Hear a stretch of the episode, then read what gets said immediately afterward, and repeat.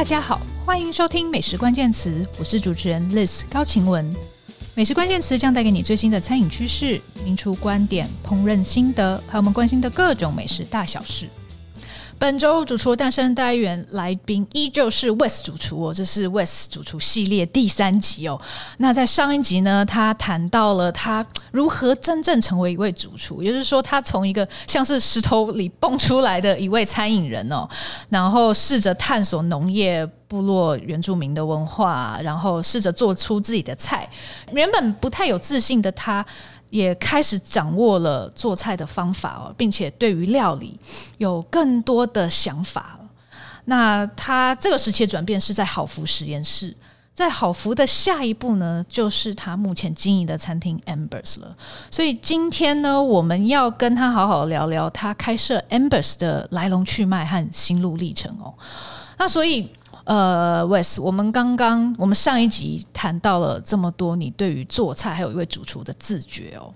那你在好福的最后，或者说你在好福，是不是已经有别的事情想做了？然后你觉得你待不住了？对，又一次的不安分。对，其其实其实到后来也因为那一个自觉的，就是觉得好像我我我对于料理有有了自己的。呃，理解跟认知之后就，呃一一般人大概就是把它整理得更好，就是一般人是指说常常规啦。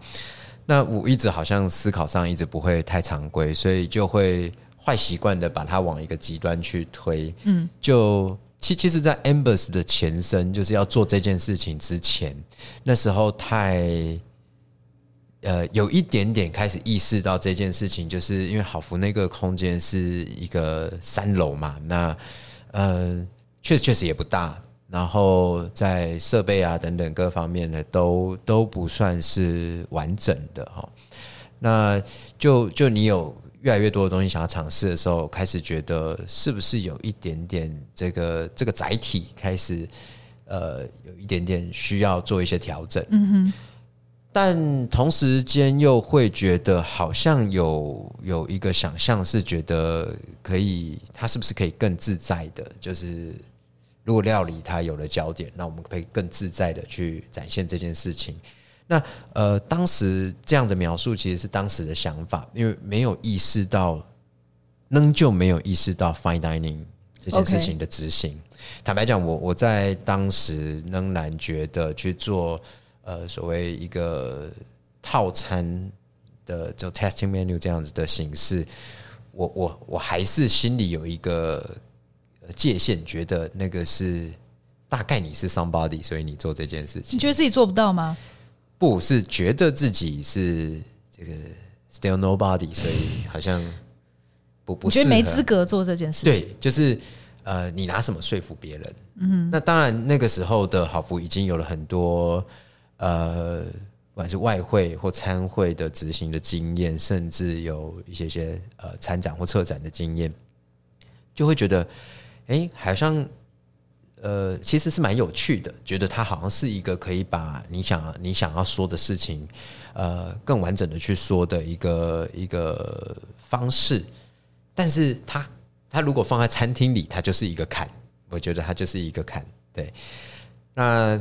所以那时候其实有一个很疯狂脱俗的想法，脱俗我就是说，因为觉得自己好像也入不了世，就就不妨脱俗的去想。对，那那个脱俗的想法其实是那时候本来想要在扫扫，一直知道那个扫扫，哦，我知道阳明山的一个空间。对对对，然后因为因为算是在那边做过执行过一两次活动，然后也也跟他们算是熟悉，所以我就想说，哎，他。如果是一间餐厅，好棒哦！就是那个空间哦，浪漫的想，因为不是务实的。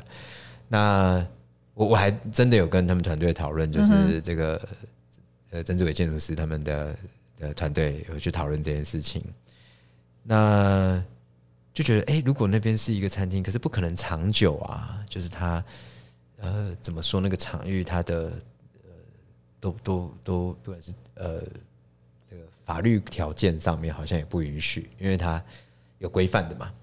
那我们就想说，哎，那我如果做一个 pop up 的餐厅，好像蛮不错。那就像我们执行过的这些餐会一样，就是每一天都是 event 这样子也不错，所以就就一直有这个念头，然后就在洽谈这件事情。可是他那边也需要一些设备建置啊，然后环境条件啊。那那时候那个路是不通，车子没办法上去哦，所以。你你一想之后，它就是一个极度浪漫的想象，因为我们在那边执行过活动，就知道有多辛苦。其实是你要把东西扛上去的，是。然后，呃，对硬体条件也能再加强。但如果它只是一个 pop up，我我我经得起又一次这样子的，就是任性嘛？对。哎，你这个时候比较脚踏实地嘞。对。那。我一直很纠结，那那时候有也都伴随参与一个就生态厨师这件事情嘛，然后就两位老师就都算是很睿智的人，所以我就跟他们讨论了这件事情啊，因为他们也跟嫂嫂这个空间很有关联性，然后很熟，然后就跟他聊这件事情，然后这两位老师都呃异口同声的打枪我，说你又在发疯了吗？哈，就是呃我说这个脱俗的想法是一个。他说：“一般不是先入世才脱俗吗？啊，一一句话倒是惊醒了梦中人，呃在做梦。我真的确实是在做梦。说一般不是入世之后才有脱俗的可能吗？自己就检讨了一下，想象想一下这件事情，就说啊，对呀，那呃，如果你好像想去做了，为什么？或者你好像知道怎么做了，那那何不入世的来做呢？这样子，所以就。”呃，转念开始想这件事情，那中间 Amber's 的成型就是，其实我一直没有具象，因为少少是依赖它那一个空间空间条件，嗯，那觉得食物是在那个里面，它它就会很理所当然的的发生，然后所以一直开始在想空间这件事情。那我为什么要脱离原本呢？就是原本这个好福的空间呢？就觉得可是。对啊，就觉得载体好像在状态上面是有有差异的，然后并不是一个更具规模或者是多多多么盛大的一个一个场景的想象，但是就觉得就是好像有些关联性。然后同样两位老师的安排底下，就两位生态老师的安排底下，我们就我就跟何俊凯也有去，我们就一起去跟一个泰雅族的猎人哦，是到山上去嘛，然后、嗯、呃。我觉得那个时候感触很深，就是我的观察是，呃，一个严肃的猎人。我我当然见过其他猎人，然后所以那时候我们一起去的那个猎人，我觉得他是我少见的严肃的。那整个过程就是那几天的过程，他做事情的状态，我我们都会以为猎人他很很直率啊，或者是有的人甚至说野蛮，但。我事实上，我就看他这样以比较严肃的状态在对应这件事情的时候，就他在那里面，不管他生活、他料调理、料理，他其实非常非常的细腻，嗯，就是是是我会很意外的那种细腻，然后呃也不蛮干，就是行为上，然后我我觉得在那一个。环境条件下，我就一直在思考那个空间的的关系跟食物的关系，大概大概比较像是一种理解。如果你要叙述这件事情，然后后来我就大概有了名字，就先有了名字哦，Amber's 就是呃一开一开始我就说，我也好想要有一个自己的猎聊哦，猎聊对，因为那那那那个跟那个猎人上山的时候，我们就都待待在猎聊里。那你去解读那个行为，就是猎人搭建猎寮是为了猎捕猎物，就为了为了食物，所以为了猎捕嘛。那搭建猎寮除了是他的这个这个 shelter 以外，他他也在里面处理食物。那不是他住的地方，临时的，临时的，在野外临时的居所，所以是他跟自然的一个枢纽。OK，对，因为他走出猎寮就是野野野外。回到猎寮就像是回到文明，短暂的，就是因为它它的停留点嘛。那猎人搭建猎寮通常是为了猎捕，为了猎捕，猎捕就是食物，食物的来源。那呃，他在猎寮里面生起火的时候，通常只做一件事情，就是除了保暖以外啊，除了呃，当然还要烹调，要饮食。那有时候也是处理猎物，比如说我大型的猎物我要熏干，脱水，我才会才不会坏掉，然后我才可以带回去跟族人分享。我在想象这行为就是餐厅啊。哦，我餐厅的功能就是处理食物，处理食物的目的就是与人分享。OK，就是它就是一个猎人的行为，其实也也也是一样的基础。然后就就就开始这件事情，就一直一直觉得，嗯，他他好像是，就如如果你要成为自，就你有了你有了对事物的感知之后，你你你像是个猎人一样，因为因为在猎人身上学习到，就是他们是其实是对事物很有感知的，然后所以他成为一个猎人，因为呃在行为上，因为他在获取生命，所以他是严肃的。那对我而言，我我也有同等的看待，嗯，食材、植物这些都是，然后就所以就想象了自己一个猎寮，自己的猎寮的发生，嗯，所以就在想名字的时候，我也想说啊，我还打给那个猎人，我说他叫阿雄，我说阿雄，那个呃猎寮的母语怎么讲？哦，泰雅，他也是泰雅族，那个也是泰宜兰的，然后他就说哦叫塔卡这样子，可是。这个泛指公寮，因为他们也不会讲说哦，这是我的猎寮，这是我的公寮，其实就都是寮这样子，就是一个一个 shelter 这样子。然后我说哦，OK，然后我一直在想这件事情，就心里还是有一些呃警戒线了，就我就不是原住民，是，所以如果我取了这个名字，你你还是会有批判性，当然应该会很多人来质疑你，嗯，就你干嘛？你干嘛假装？对，然后我就。觉得嗯不对不行，就有这个敏感度，然后我但我就在想，所以它的核心是什么？就是我要如何去浓缩这个核心？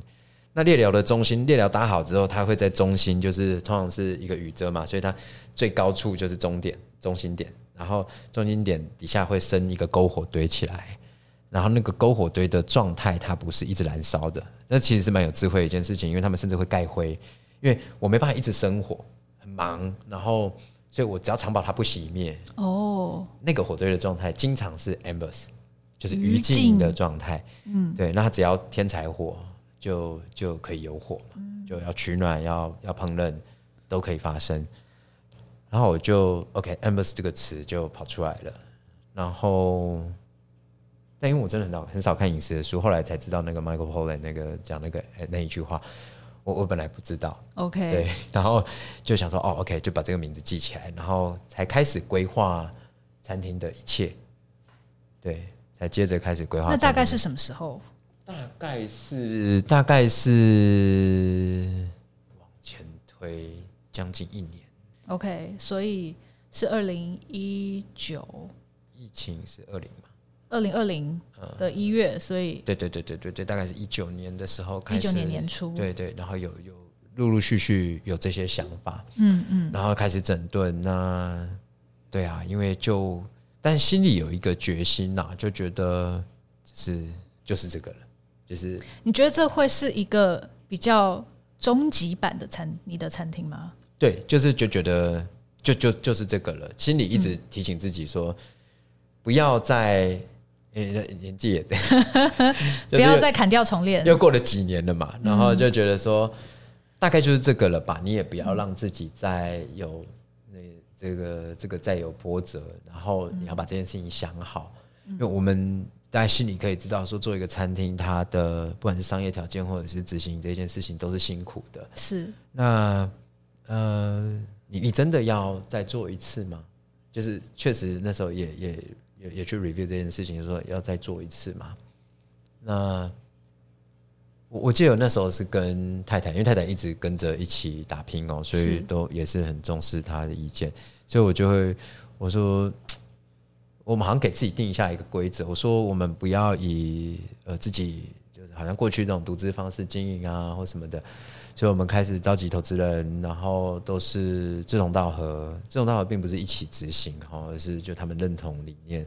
所以我很忠实的在讲这些理念，并并没有用浮夸的商业来说服哦。就是，然后我记得好像定下一条线，是我说，如果大家愿意参与，我们就做；如果大家不愿意参与，那我就不做。嗯，我说如果它不是一个健康的投资规则，我们就不做。那如果是，那何乐而不为？这样子，那就会觉得好像你终于找到一件事情，想要一直做下去的时候，你得做。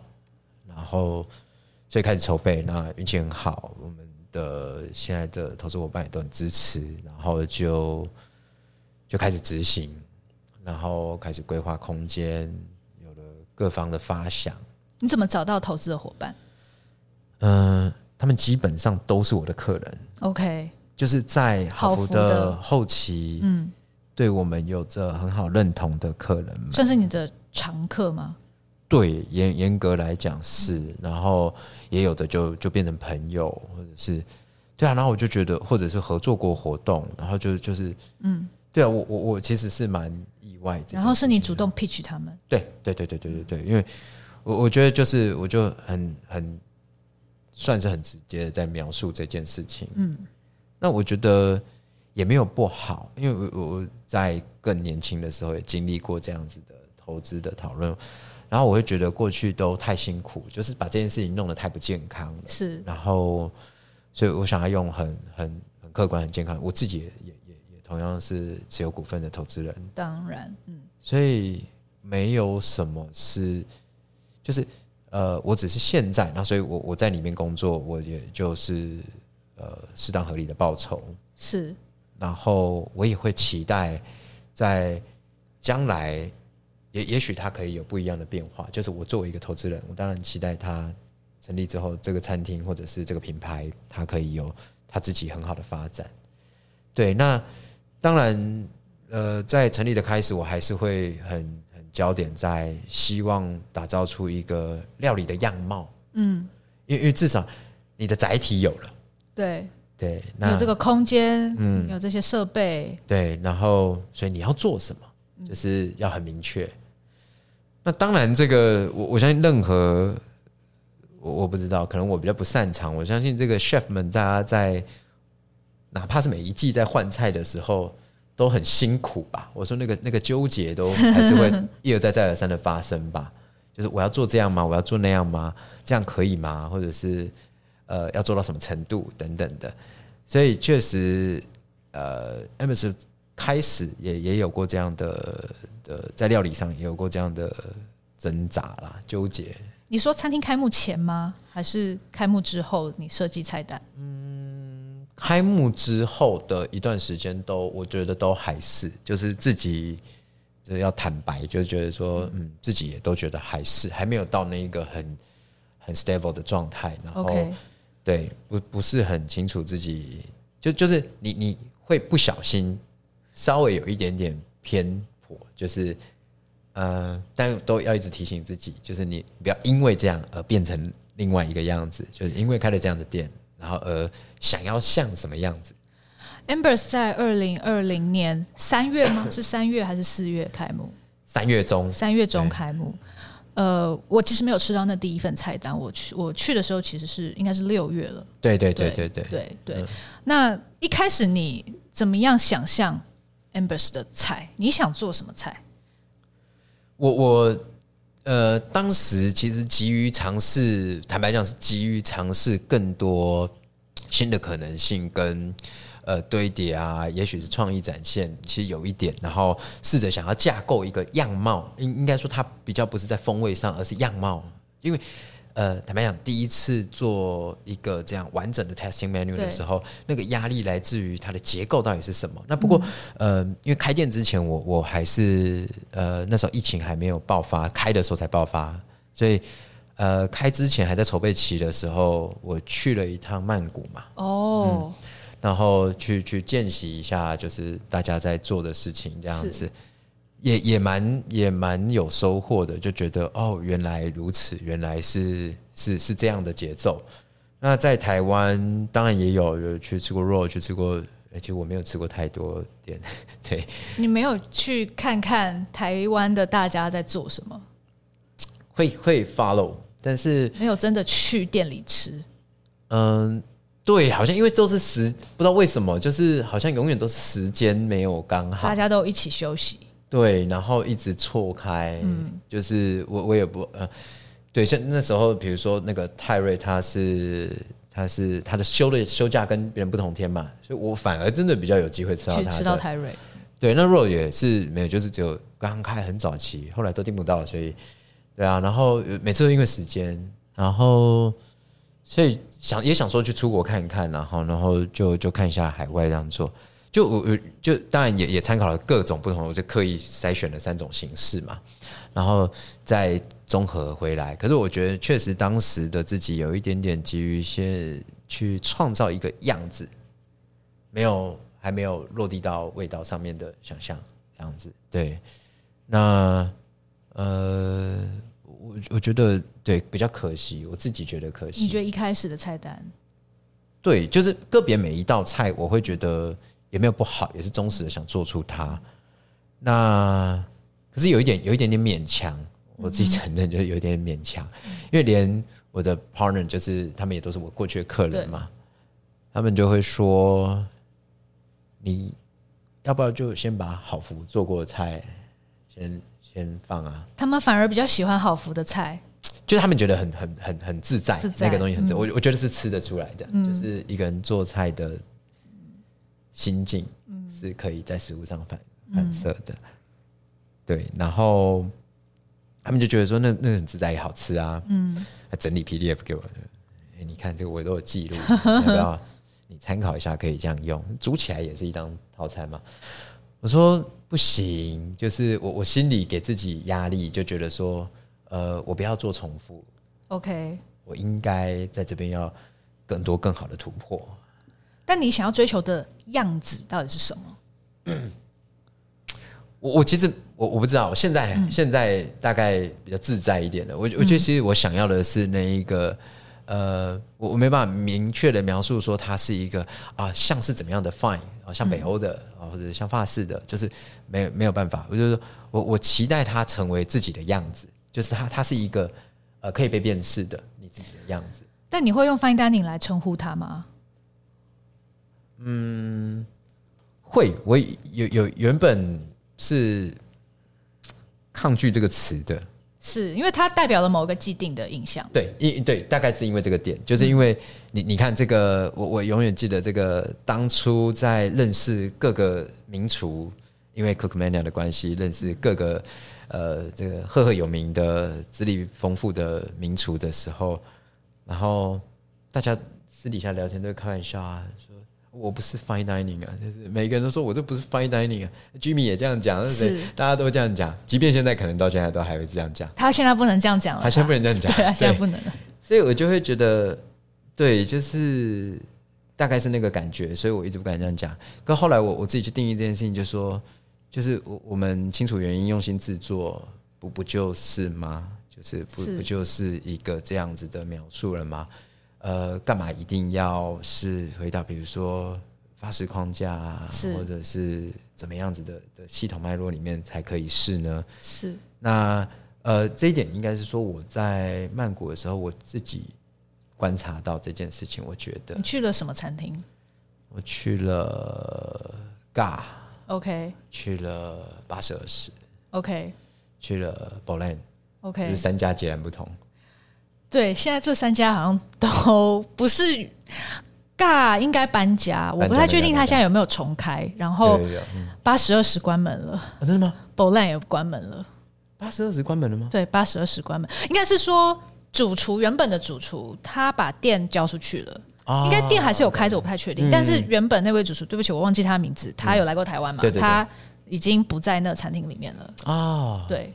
对，所以那时候还是就，但是，但我当时去的感觉就觉得，你看三家其实很不一样嘛。是，一个是在曼谷的外国人，就 GA 嘛，对，Garima 他是对印度人，对，然后八十二子是太太日本人，先生当地人嘛，是。当时，那 Bolen 就是超在地嘛，是，但是先生真的是外国人，但就是但至少他的他们都是做泰国菜出身的，对，但是然后然后我就发现就是呃。自己这样吃完感觉之后，你你要怎么去定义三家不同呢？我还是都会觉得是泰国菜。嗯，你问他们，他们也都说是泰国菜。嗯嗯，然后我也觉得，嗯，我可以觉得是泰国菜。嗯，就是他他们有一定就是很传统的，有变化有 twist 的，就是我还是都可以觉得是，或者就是都还是你可以感受到那一个很、嗯、很明确的那个状态跟气息，然后精致的程度也不同，嗯、它的精致程度描述也不同。比如说这个 Bolland 是全部上桌嘛，就是合菜嘛，但但你也觉得是一种精致，对。然后在定义上，他们也都称得上是精致啦。哦，是，其实也是有两家餐厅，我不太确定八十二十有没有，但是 GA 他的呃女主厨 Garima 是有拿到最亚洲最佳女主厨嘛，然后餐厅也有上呃亚洲五十的榜单。那 Bolland 更不用说，她是第一个亚洲最佳女主厨，然后也很早就有国际知名度，在亚洲五十最佳餐厅上面是以前是排名很前面哦。嗯、对。所以她有在原本的那个我们刚刚讲的那种 所谓 fine dining 的那个评价体系里面。对啦，嗯，对。可是可是他的原本好像也没有这么的，他没有刻意要求这件事情。对，然后所以我就觉得呀，好像不用框架这件事情。OK，对，然后对啊，然后我就觉得应该也也没有无妨吧，就是所以才、嗯、才然后就开始做那。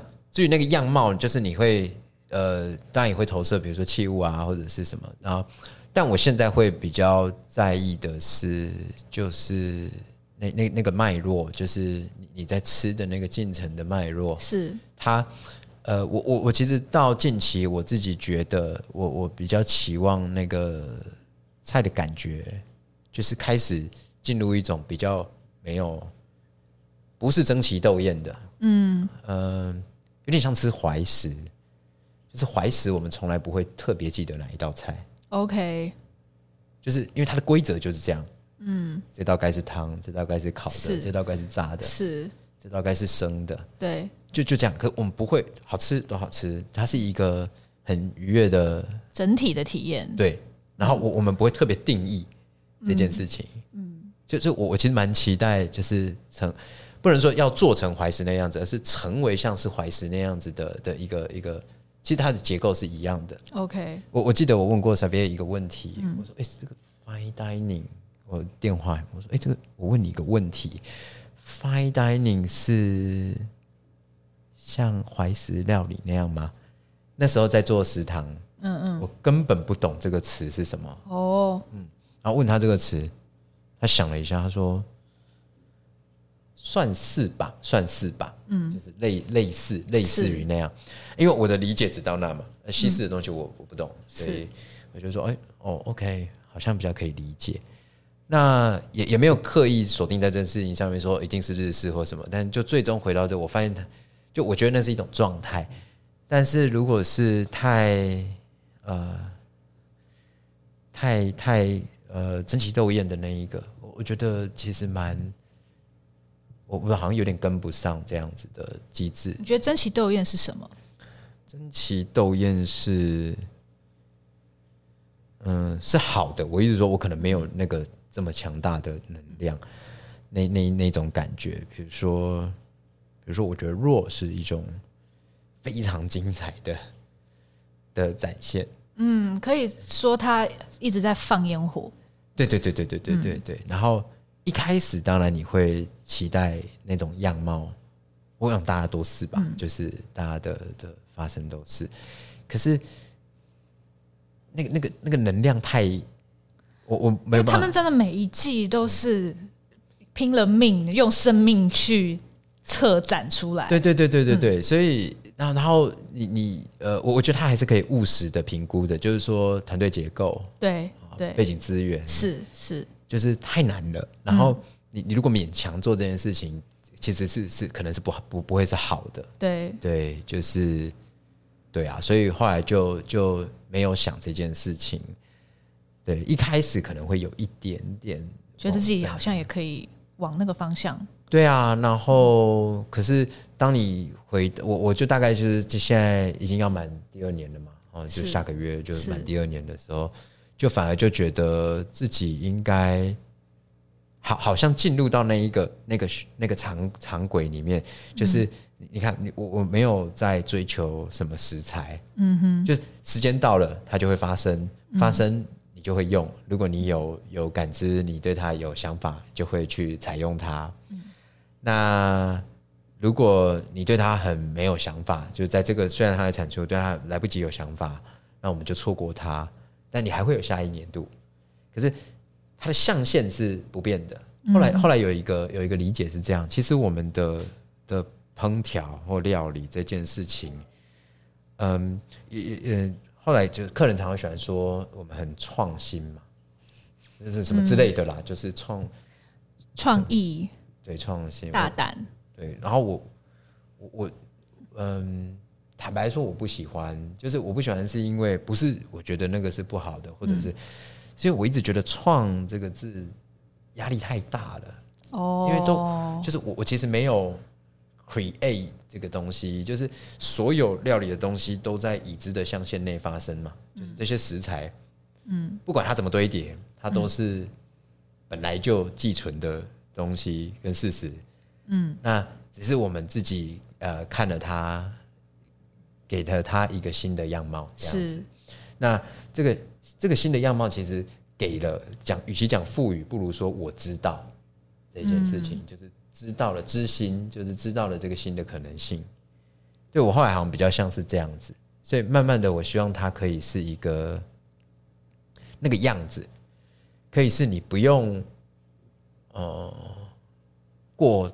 度的期待，它是又是一场烟火的状态。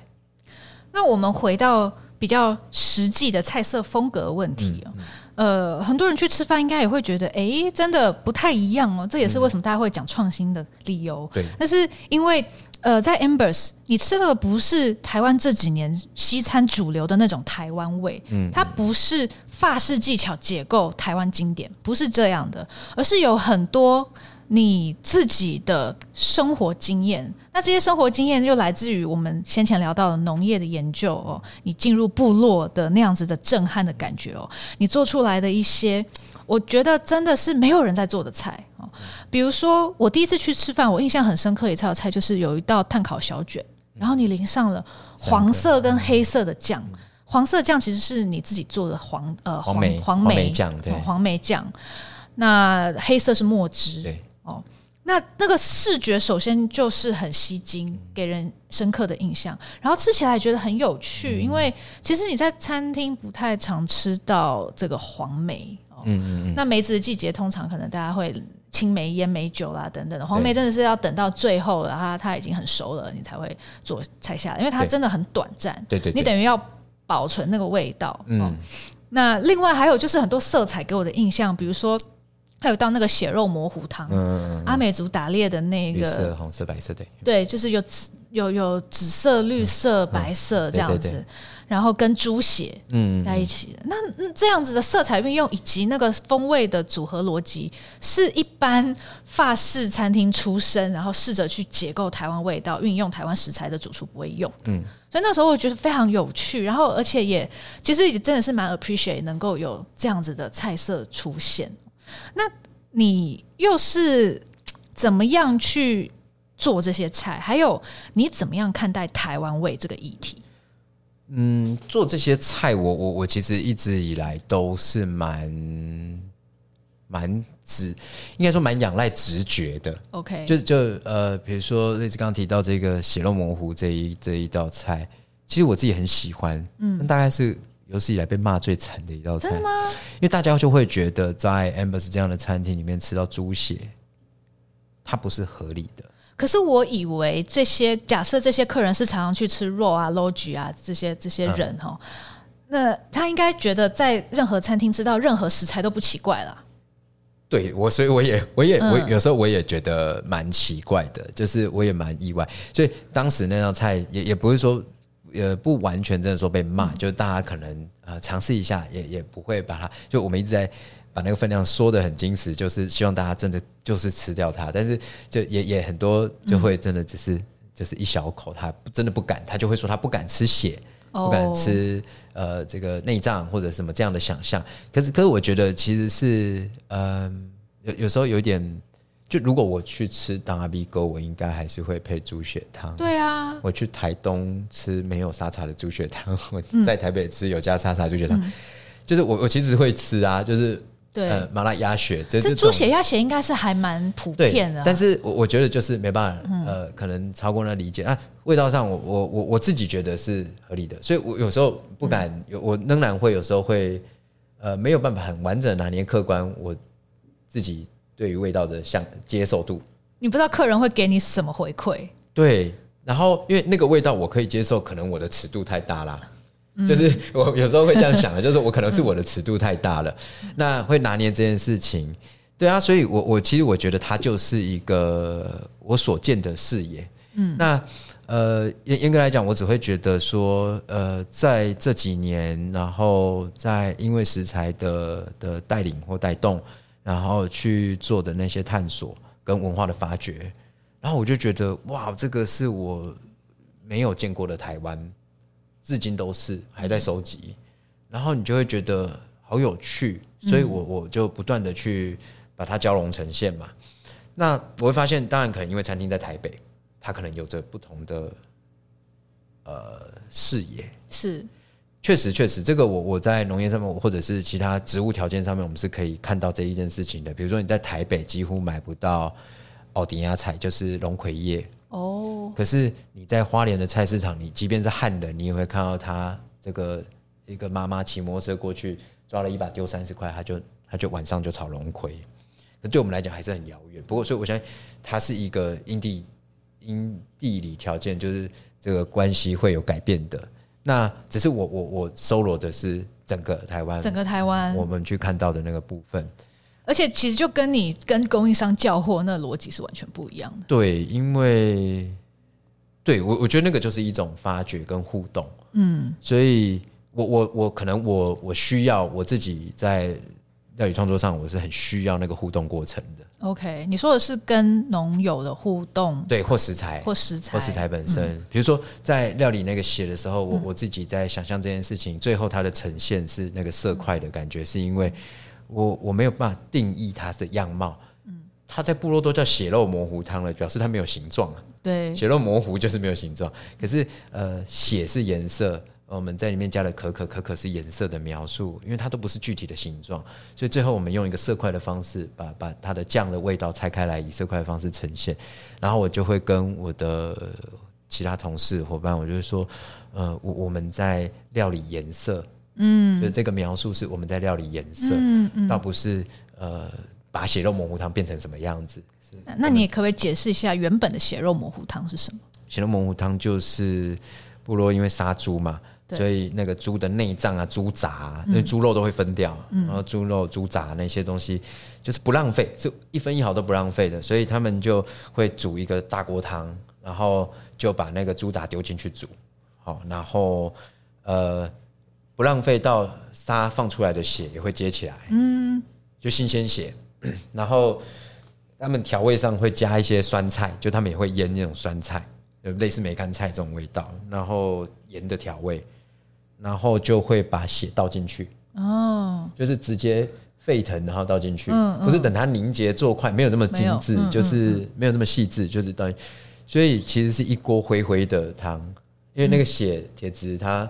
蛋白质凝结之后，它就是灰灰的嘛，嗯，然后就这样，嗯嗯，但其实是是好喝的。我是说，是好喝的是，当然很多人觉得哇，这个腥味很重啊，因为不管是因为血的那个铁质的味道，又或者是内脏，但呃，我觉得它就是味道。但是所以我我不敢说现在刻意避免这些事情，但是好像比较知道大家会呃喜欢熟悉的那个味道的象限在哪里。OK，那我我自己去。拿捏那个尺度啦，OK，所以，嗯、呃，对我而言，这是台湾味，嗯，就是，呃，我我们常常在，我后来近期在在比较想这件事情，就是台湾味到底是什么？就是，可是我们发现，就是这个讨论它其实有分几个大大区块嘛，就是它是民生的，还是它是宴席的？嗯，就陈云章老师讲的是宴席的，OK，那其实是别人创造出来的。嗯，因为它跟民生不贴近嘛，它是给天皇，就是当时日治，他是为了做这个天皇宴席，所以所以所以创造出来的嘛，就是表示我在地方治理条件良好。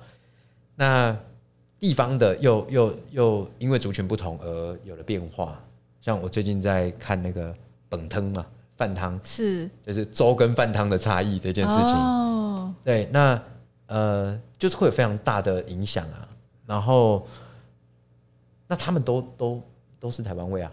OK，然后部落的，我吃这个东西，吃那个东西，这个这个香料的应用跟添加，就是我我我后来我没办法否决他们不是台湾味，是，所以。呃，我我的想法是把它综合起来，嗯，然后试着用我的样貌去规则它，是，这就是我的做法。那所以我觉得那个台湾味是，呃，应该是我们可以更广泛去接纳那些在这个岛屿上完整发生的。那我自己觉得，唯一有一点点比较，嗯、呃，心里啦也觉得可惜的是，我我们一直在讲的时候，我们都会去追溯历史，对，就是。到底是哪一个时期？然后什么？然后或者它来源自什么样的菜式的菜谱？那、嗯、如果我们再讨论十年，我们还是在讨论哪一同一个年代？哦，那我们就浪费了现在到往后推进的那个十年。OK，也就是我都会想象，所以未来十年后，我们要仍然讲五十年前的台湾的台湾味吗？哦。未来十年后就要加六加十年，就是说我们仍然是在讲六十年前的台湾吗？是。那不会觉得我自己会觉得，那这个岛都没有进步吗？OK，就我会觉得很可惜，它没有长出一个新的样子。嗯，当然我们现在会说啊，这是新台味或者是什么，可是我说它都是有有根据的，是，就它有脉络的。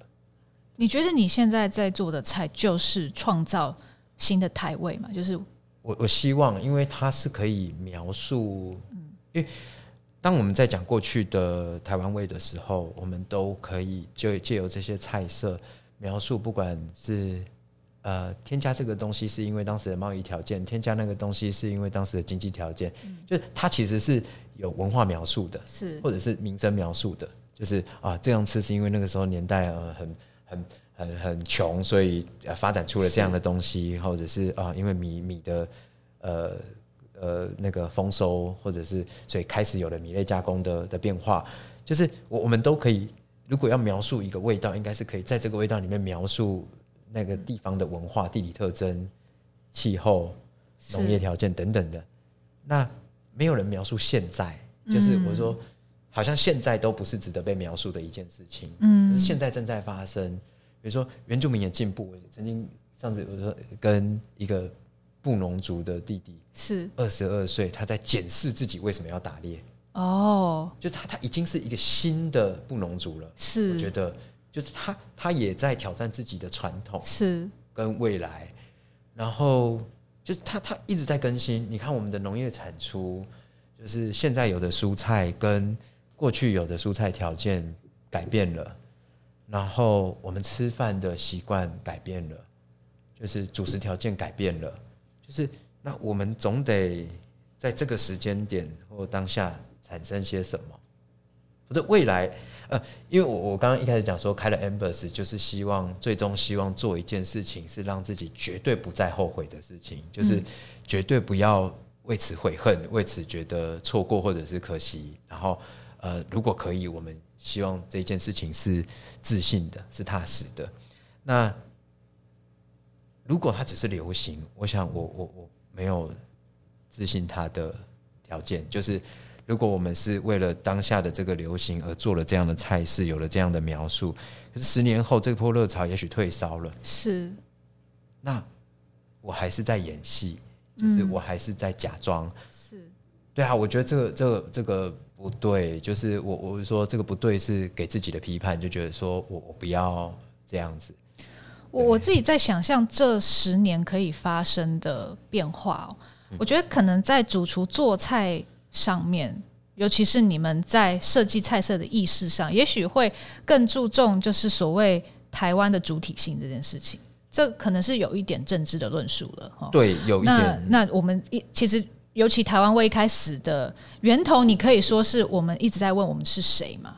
哦，到底什么是台湾的食物？那这背后又牵涉到很多问题。对哦，那呃，一大一大主轴可能是还是牵涉到族群这件事情。没错。哦，那呃，以族群来说，过去哦、呃，在要诉求族群融合的时候，有这所谓四大族群的说法嘛？嗯嗯、哦，本省、外省，嗯、然后原住民，对啊、哦，然后客家，客家，哦，对。那可能接下来还可以再加上东南亚，我们有很多新住民。嗯、哦，那我不知道你是不是也某种程度是用这一种这块土地上的族群融合来做菜，就是说你你做菜的。来灵感，你可以运用的素材，其实就是来自于这些族群。我是因为，其实严格讲起来，就是在过去我们在论述这个台湾味啊或什么这件事情的时候，很容易焦点会跑到食材身上，也就是说在地物产啊，就是本地食材。嗯、那我我后来自己在理解这件事情的时候，我就说。在地物产的重点，我个人观点，我就觉得，哎，在地物产好像重点不一定全然是物产，应该是更理解在地。那在地讲的，它可能是文化的延伸，可能是人文意识，所以它不一定是这么的在食材上面 focus 的东西。说哦，我用了一个这个地方产出的东西，我就很融入当地了。有时候不不可能不是这样子的，是可能是更理解这个东西它的含义，或者是。它在原始使用的基础是什么样子的去变化，可以把它呈现出来的话，我觉得就有更好的描述。那确实是在讲这个族群多族群融合这件事情，因为呃，就像前面讲到的，三十岁开始有了走动的经验，然后才那种震撼。其实那个震撼更大的是，我都会跟大家讲，说是三十岁才开始当台湾人的，因为在三十岁以前，我其实对我我根本不知道怎么描述自己作为台湾人。其实，even 现在我也没有办法很清楚的描述，就是我是一个台北人，我连过年回乡的那种经验都不是都没有。OK，所以如果有乡下，你还会至少有一些乡土记忆，两个城市之间的差异可以描述，是。因为描述差异就可以证明一个一个存在性嘛？对，就是对，我是最近在读的书，嗯、就是那。我没有差异，我何来辩证自己的存在性的机会？嗯，然后当然走访经验里面，你会发现，比如说原住民族群，它本来就在这块土地上，呃，可能甚至千年之久。对，然后呃，那任何一个后来先来的族群，它都在我们的生活留下痕迹。嗯，包括日治的时期，日治时期的那。新住民，我我就曾经访调过，就是也不能说调，然后就是说在买菜，然后是新住民的阿姨，她待在台湾的时间比我还久。哦，那她年纪比我大嘛，是，那她待待在台湾的时间比我还久，她有一张身份证跟我们的都没有不一样，我我没有任何资格或条件觉得她是别人，对，因为如果当我觉得她是别人的时候，我必须要清楚地说我自己是谁，但我。好像没有办法完整的说，嗯，所以我我选择的方式是开始消化这一些这一些呃原本不同于我的文化特征，客家的也好，原住民的也好，新住民的也好，本省的也好，外省的也好，就是我开始消化他们。那那个消化就是 可能会排除一点意识意识形态这件事情，就是我会觉得既然留下痕迹，那它就是我们，嗯，就是。呃，外省的也好，可能使用米酒的习惯。是，对，然后呃，闽南的，对你可能那些饮食的习惯，对我觉得他最后他就是很 DNA 的留在你身上。是，然后我们对于呃日式日治日式的东西的接受度广泛接受度是。存在我们身上，因为确实它没有抹灭掉。那回推去看很多食物的样子，你不会否认它是台湾味，但是它很少被讨论，它不一定是名菜。我我我们常常就是在聊这件事情，就会觉得很有趣。比如说勾芡的咖喱，哦，就是姜黄粉勾芡的咖喱，哦，它肯定是台湾味，因为是一吃就知道是。可它的原始就是日式咖喱，对，呃，平价牛排，嗯嗯，对吧？严格来讲是哈，就是。嗯，我觉得这些像这些东西，我就觉得它是很有趣的。可它它不是那个台面上，不是啊，蚵仔煎行之有年，或者是，就是明明它就是一直在它也是在这个地方长出来变形的东西，所以它一它仍然在啊，它仍然在。那呃，我我想我们应该就接受吧。我后来我的我的状态，我就是觉得就接受啊，没有什么好或不好，你就是去消化它。嗯，然后，所以我我后来读蛮多，就是关于描述这些食物的。沙茶啊、米酒啊，这些不管是学术的或者是书籍的，然后试着去整理那一件事情。那我自己觉得要要消化这件事情，是对啊，我还蛮常看电视学东西的。嗯，那个那个世界小吃系列哦、啊、，Netflix 的，对对对对。然后第二。第二季好像拉丁美洲嘛，是。原本亚呃第一季是亚洲嘛，亚洲对，然后拉丁美洲，它第一集就阿根廷吧，嗯，然后我印象非常深刻，是蛮会蛮震撼的，就是一开始就是那个一个那个当地有名小吃阿姨在在讲话嘛，然后她的画面是在演绎他们那个被殖民的时候那一个入侵者可以这么说，就或者是这个殖民者他呃下飞机啊那种画面。然后他就讲说，就是他的被殖民的历史太长了，所以造就了今天的他们嘛，嗯，就是也影响了他们不管是语言啊、生活方式、文化等等的变革。那最后，但这一集的最后，那个阿姨的旁白又回来了，他就讲说，我就最后一句话讲说，呃，如果没有这些，我们也不会是我们。嗯，那我就觉得，对啊，他就是消化了这一件事情嘛，我们何必何必总是用排除法呢？就是。呃，你你不用兼容，但是你你可以选择你，因为光是族群差异就非常非常大。可能我们现在跟比如说我自己就觉得跟客家菜的风味描述这件事情都还有一点距离吧。嗯，你你太太你你不天天吃，然后对，对啊，然后常常常也会有人讨论说，所以眷村菜是台湾菜吗？嗯嗯，就是我说那可以，为什么不是？就是它就在这个地方有发生的，不是吗？是。对啊，所以其实就就接纳，然后就消化。但是我也很常，就是如果这个客家元素多一点点，客人就会说：“哎、欸，主厨是客家人吗？”其实最你最被常最常被说的是原住民，对不对？对对对，因为太少人做原住民风味的菜色。其其实我我我觉得这个是大家都有做，应该说大家都用了这些食材，用了刺葱，用了马告，对对对。那可是老实说，不会有人说：“哦，这是从血肉模糊汤来的，或者说哦，这是从打猎的文化来的。”对，所以所以我觉得是根本不同，因为多数的大家的想象，它是食材的延伸，是，嗯，对，不是文化上面的，对。然后对我而言，它是文化上的，就是它是文化上的延伸。我会觉得，至于我是比较重要的一件事情，是是，呃，我我觉得 Amber 除了菜色有做出自己的风格，真的是独树一格。然后，呃，也真的是有想要做到台湾这块土地上面族群的融合哦。呃，另外你在空间跟器皿，其实我觉得也都表现了很多细节，然后是在诉说台湾的。对对啊，我觉得后来就真的比较专心的去去去去思考，说我在本岛内，当然疫情啊，也也让你可能更专心在这个岛内发掘。是，就是我想现在多数的大家都。发现这个土地有多好哈，就是因为你真的跟他很密切的相处了哈。那呃，对啊，开店的时候，比如说我们的家具选用，我们就找了本土的，其实是很小的牌子，然后甚至很个人，就是有点工匠形式的。然后哇，一做我觉得不得了，就觉得原来我们有这么好的品质。然后餐盘也是，那但现在餐盘就是呃，确实蔚为风潮啊，就是我说大家都都以。这样子，国内的呃陶艺家定制的方式来制作，所以就支持了很多的这个呃本土创作者的的发挥嘛。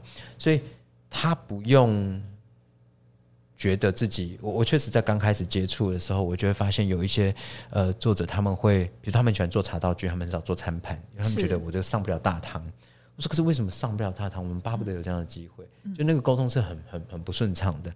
那那开始做了之后，就发现其实大家都喜欢嘛。嗯、那呃，也不用舍近求远，就是说大家在这个挑选上，然后又有很好、很充分的讨论空间。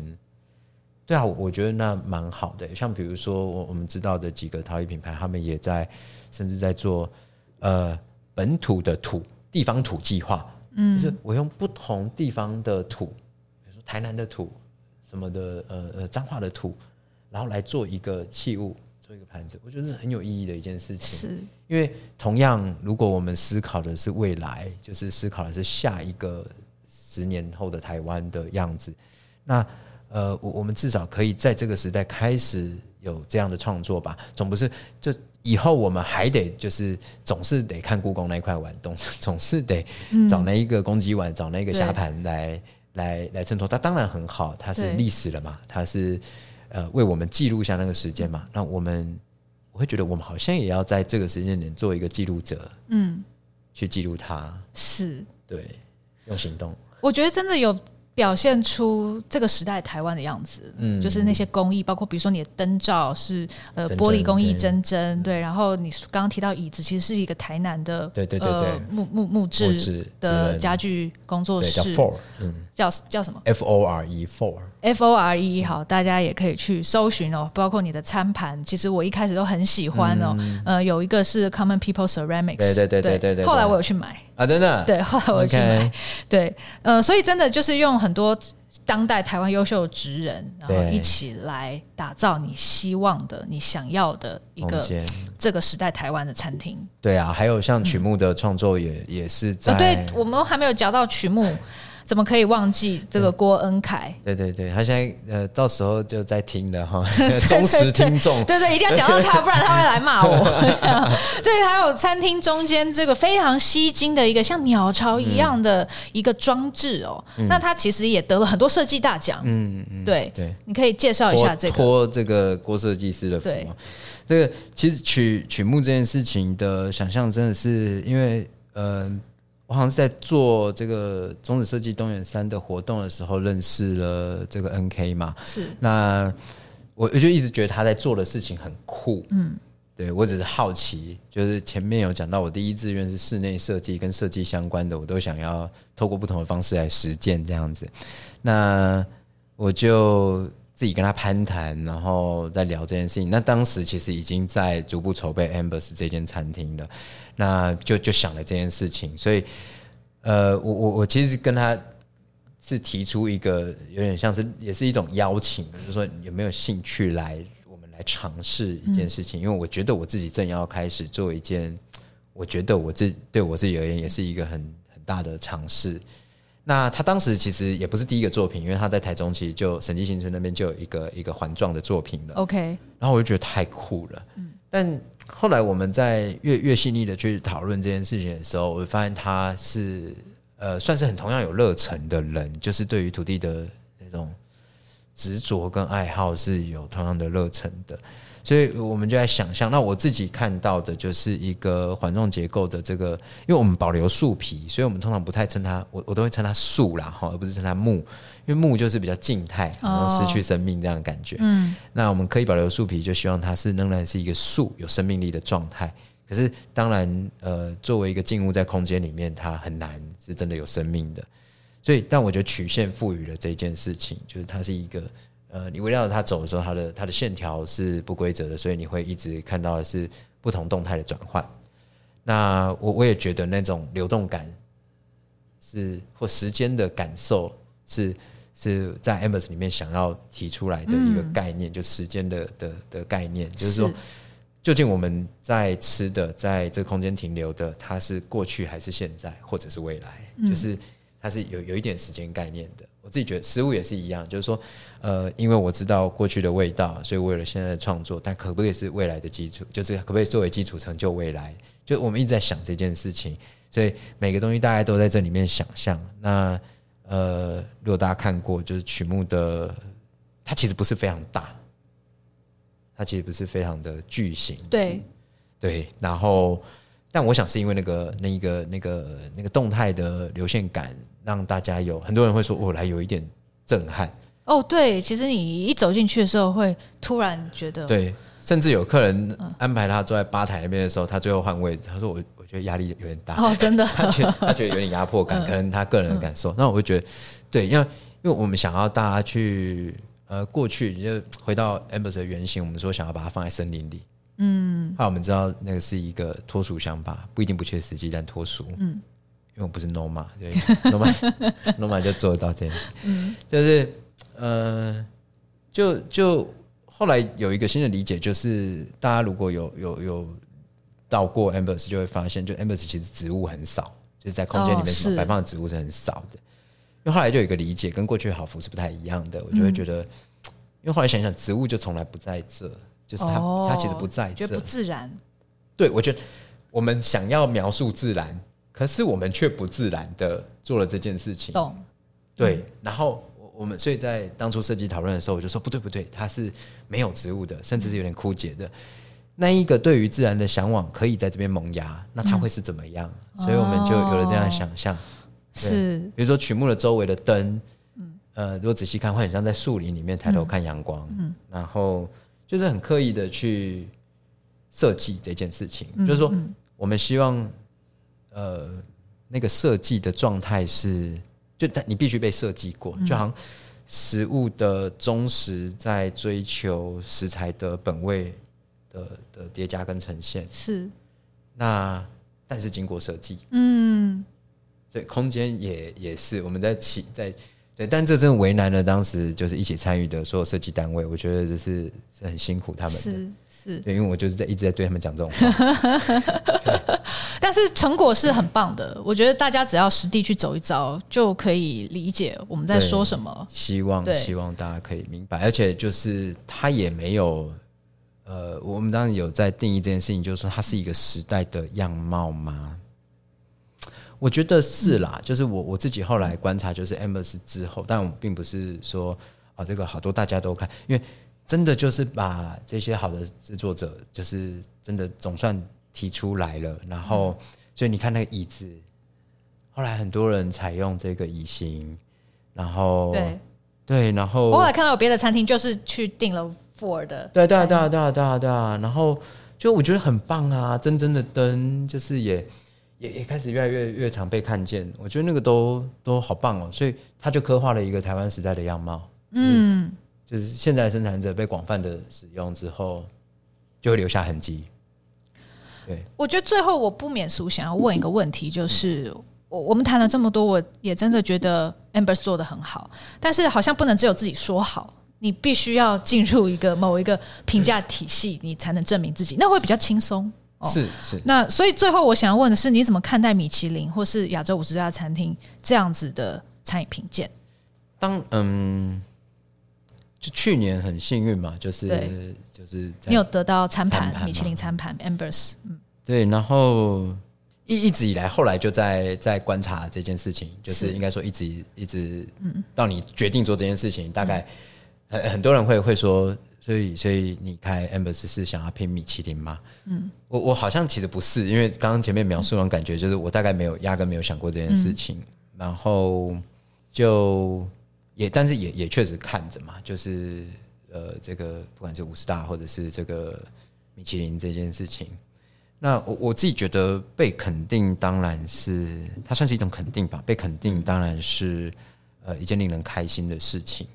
那呃，我我我心里也会不免的觉得说，呃，也也有时候在本土市场，大家也经常的习惯是呃，透过外来肯定的的。的方式再去投射自己的认同，是就是在这个本地市场还是有一点点这样子。那当然，我们的期望还是去获得更好的本地认同，是是因为我们其实，在讲同样的语汇，就是它是我们共同的语汇。呃，我不需要，我常常会跟我自己的伙伴讲，因为我现在店里面的年轻人很多，他们都经验很少，就是不不不是到处待过的这样子。然后呃，包括我们的外场伙伴，他们也是。说在讲述的时候，他们会其实他们才是前线，就很辛苦。那我都会说，呃，没有啊，我们要先认同自己，才有办法创造别人的认同啊。那我觉得，呃，至少要很清楚我们自己嘛。嗯那是不是有这样的肯定？我觉得当然是好的。偶尔我们还是需要别人的肯定之后来投射自己的。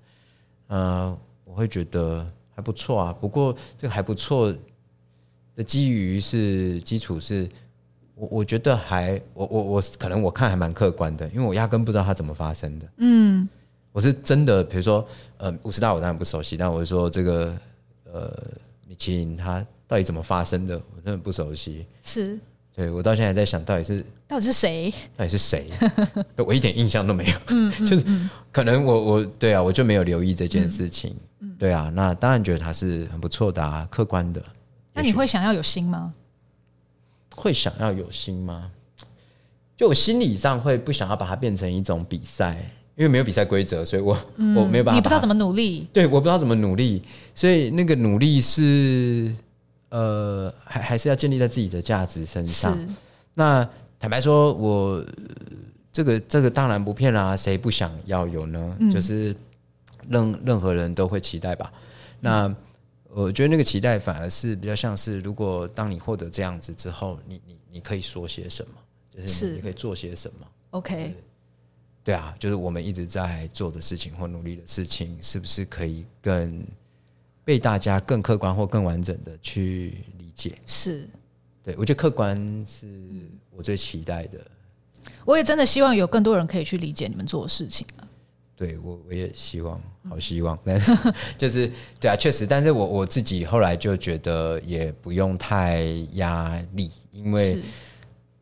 大大概在这个时间点上是这样，我觉得就是唯一那一个要 fight 的是时间，嗯、就是但时间是没有人可以 fight 的，对，所以呃，如果我们可以提醒自己把这件事情继续做下去，那那那时间也许可以给我们一些回馈，这样子，嗯嗯、所以我后来就只能这样想，所以你一直在做做一件正确的事情。但是你要一直做下去，一直做，对，就是得坚持一点啦。我觉得这个，因为连同业大家有时候来都会说：“哇塞，你们在做好像很难的事情，很辛苦。”哎，是，对啊。那但目前为止还 OK，就是不管客人或商业的回馈都仍然对我们是是友善的。嗯哼，我觉得是呃还算是乐观的去去看它。对啊，嗯、所以我觉得还还 OK 嗯。对，动力足仍然足够。我们节目蛮多年轻人哦，有志向往餐饮业的年轻人，或是已经在当厨师或是外场服务人员的人收听。那你对于这些年轻人哦，有志向往餐饮业的人，你有什么建议吗？嗯，已经在的，我会觉得他们要我，我都会包括自己内部的训练也是这样子，我都会说。呃，希望他们可以更呃谨慎的去看待这一个行业，因为当我们很像我，我现在都会说，我其实很喜欢我的工作，就是我我喜欢我的行业这样子。那我喜欢我的工作，那这个喜欢是因为我明白我自己在做的事情，然后原因就知道那个原因。那我我发现比较年轻，他们有时候他他会变成比较多是被动劳力交换，然后就是他就是。对，那呃，我觉得其实如果你认真去思考，这个行业其实门槛挺高的哦。对，因为比如说呃，外场的的伙伴，他就你看他的应对进退是有多难的一件事情，其实不是不是任何人都可以很轻松自在跟陌生人谈话的。我觉得，那回到呃厨房的这种，不管是自律、知识的获取。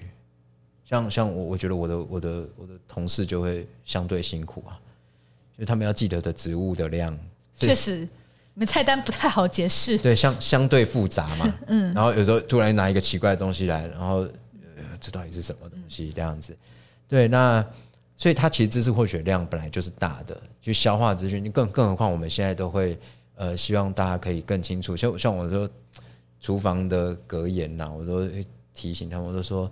就是我们厨房格言是，呃，要知道 why we cook，就是是 why，就是我们为什么为什么做做这个料理这样子。那所以这个很重要，我觉得在已经在做的人一定要找到那个为什么。